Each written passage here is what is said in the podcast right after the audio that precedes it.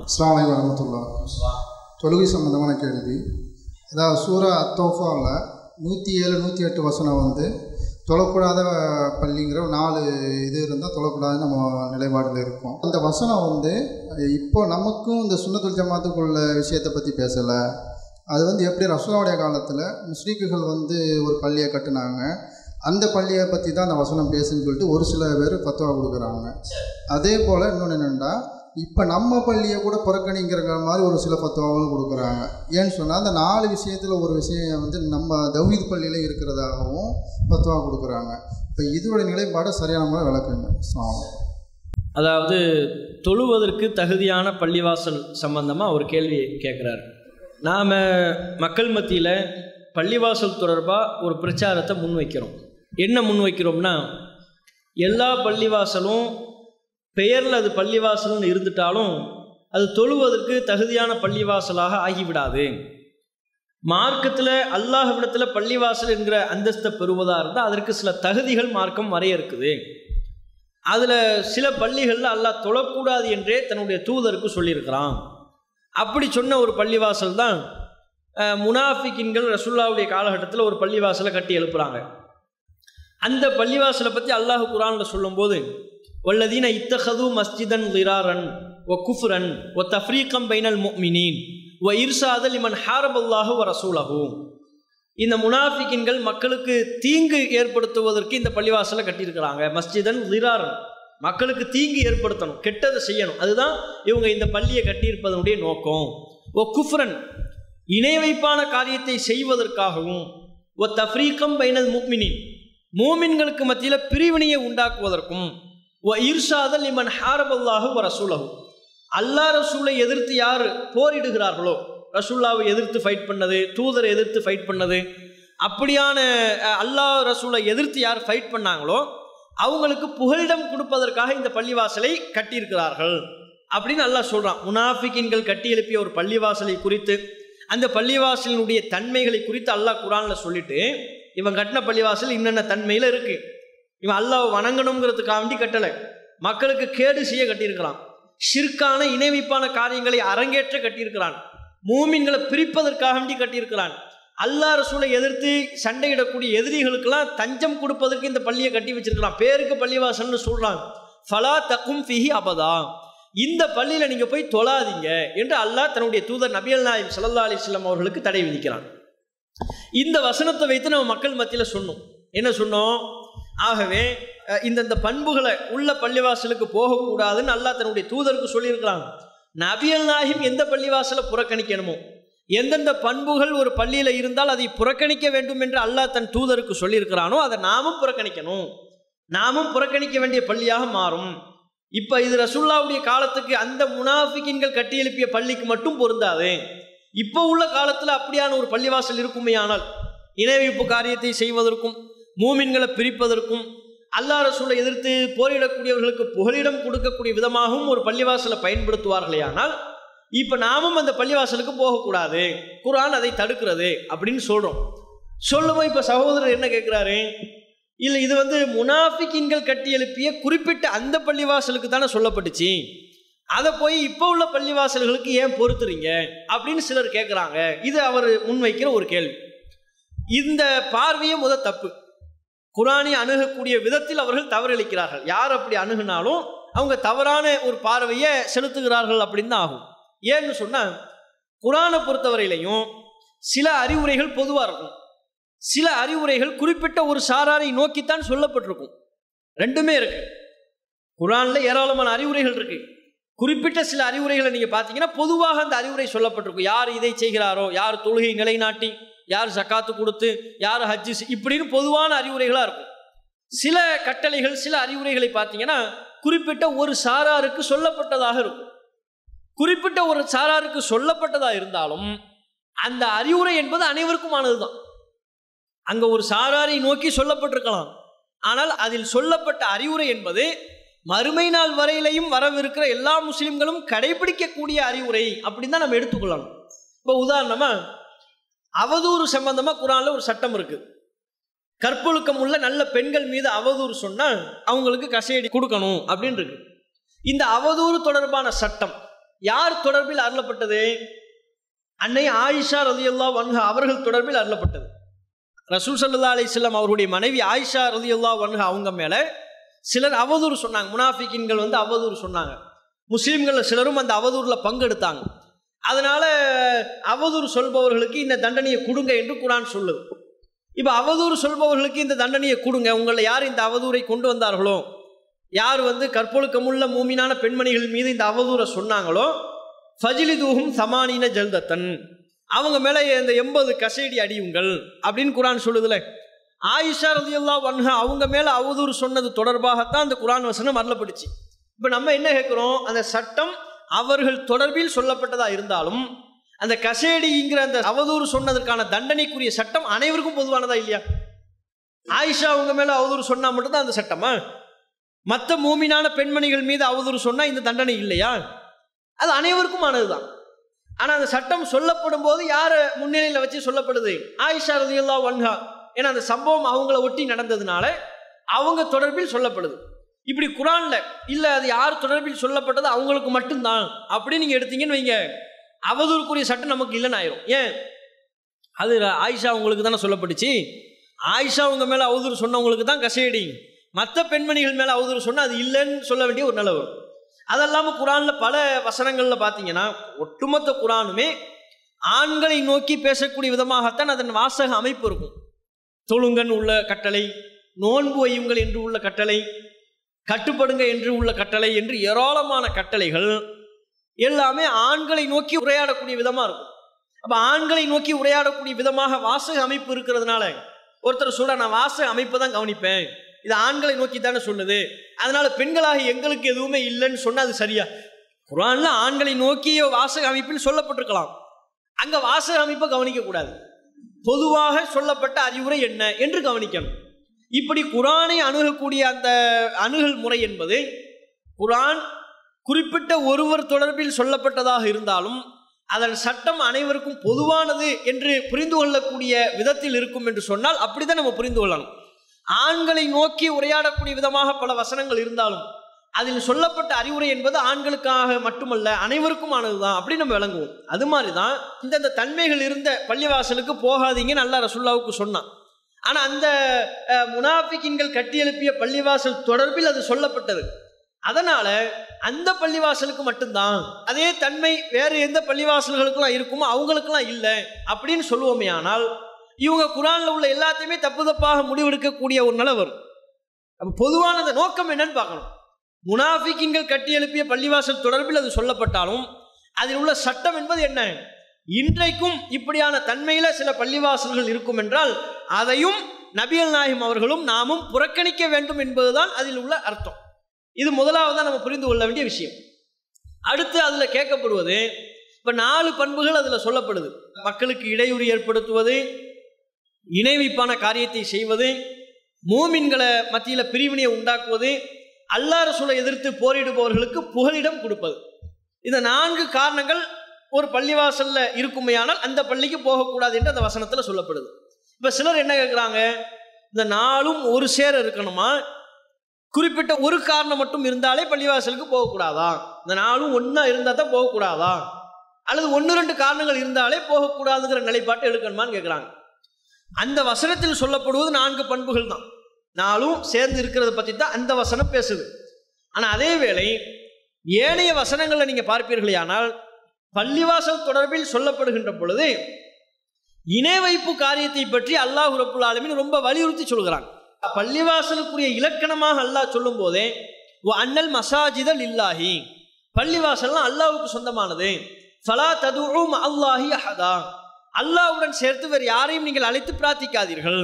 பள்ளிவாசல்னு சொன்னால் அங்கே அல்லாஹ் தான் அழைத்து பிரார்த்திக்கப்படணும். அல்லாஹ் தான் அங்கே வணங்கப்பட வேண்டும். அல்லாவோட சேர்த்து வேறு யாரையும் அங்கே நீங்கள் அழைக்காதீங்க. இப்படின்னு அல்லாஹ் குரான்ல சொல்கிறான் இந்த உத்தரவுக்கு மாத்தமா ஒருத்தவங்க பள்ளிவாசல்ல அல்லாஹ் அல்லாத மற்றவர்களை அழைத்து பிரார்த்திப்பார்களே ஆனால் அப்போ அவங்க பள்ளிவாசல் அல்லாஹுக்கு உரியதா மட்டும் ஆக்கலை. இறை இல்லம்னு சொல்கிறோம் பைத்துல்லா தான். இறை இல்லம்னு நாம் சொல்கிறோம்னா இறை இல்லம்ங்கிற பேர் எப்படி வருது பள்ளிவாசலுக்கு? அல்லாவுடைய ஆலயமா அது எப்படி மாறுதுன்னா அல்லாஹ் மட்டும் வணங்கப்படுவதனால தான் அது அல்லாவுடைய ஆலயம். அல்லாவுடைய சட்டம் அங்கே அமுல்படுத்தப்படுவதனால தான் அது அல்லாவுடைய ஆலயம். அந்த ரெண்டும் இல்லாமல் இறைவன் மட்டும் வணங்கப்படுவதையும் மாத்துறாங்க. அல்லாவுடைய சட்டத்தையும் அங்கே பால்படுத்துகிறார்கள் வீணடிக்கிறார்கள். அப்படின்னு சொன்னா பள்ளிவாசலுடைய தன்மையில் அது எப்படி வரும்? ஒரு பள்ளிவாசல் இருக்கு. அந்த பள்ளிவாசல் என்ன செய்கிறாங்க மௌலுது ஓதுறாங்க. மௌலுதுங்கிறது என்ன? ரசுல்லா பேர்ல மௌலுது ஓதுவார்கள். இன்ன பிற இறை நேசர்கள் என்று சொல்லிக்கொண்டு சாதாரண மனிதர்களின் பேர்ல மௌலுது ஓதுவாங்க. மௌலுது ஓதுவதனுடைய அடிப்படையை அல்லாஹுடைய தன்மையை அவங்களுக்கு கொடுக்கக்கூடிய ஒரு விதம் தான் அது. அப்போ அல்லாஹுடைய தன்மையை மனிதர்களுக்கு வழங்கி நீங்கள் தான் பாவங்களை மன்னிக்கணும். நீங்கள் தான் எங்களுடைய மறைவானவற்றையெல்லாம் நீங்கள் அறிந்து வைத்திருக்கிறீர்கள். எங்களுக்கு நீங்கள் ரட்சிப்பு நீங்கள் தான் செய்யணும் என்று பள்ளிவாசல் உட்கார்ந்து கொண்டு. அல்லாவுடைய பெயர் மாத்திரம் சொல்லப்பட வேண்டிய இறைவன் மட்டும் புகழப்பட வேண்டிய பள்ளிவாசலில் உட்கார்ந்துக்கிட்டு அவுளியாவே நீங்கள் தான் எங்கள் பாவத்தை மன்னிக்கணும் அப்படின்னு சொன்னால் இது பள்ளிவாசலுக்குரிய புனிதத்தை அவங்க கொடுக்குறாங்கன்னு ஆகுமா? அப்போ பள்ளிவாசலுடைய புனிதம் அங்கே பால்படுத்தப்பட்டு விடுகிறது.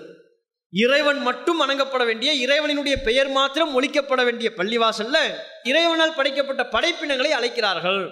படைப்பினங்களை வணங்குகிறார்கள். படைப்பினங்களை படைத்தவனுக்கு இணையாக ஆக்கி விடுகிறார்கள் அதுவும் எங்க? பள்ளிவாசல்ல.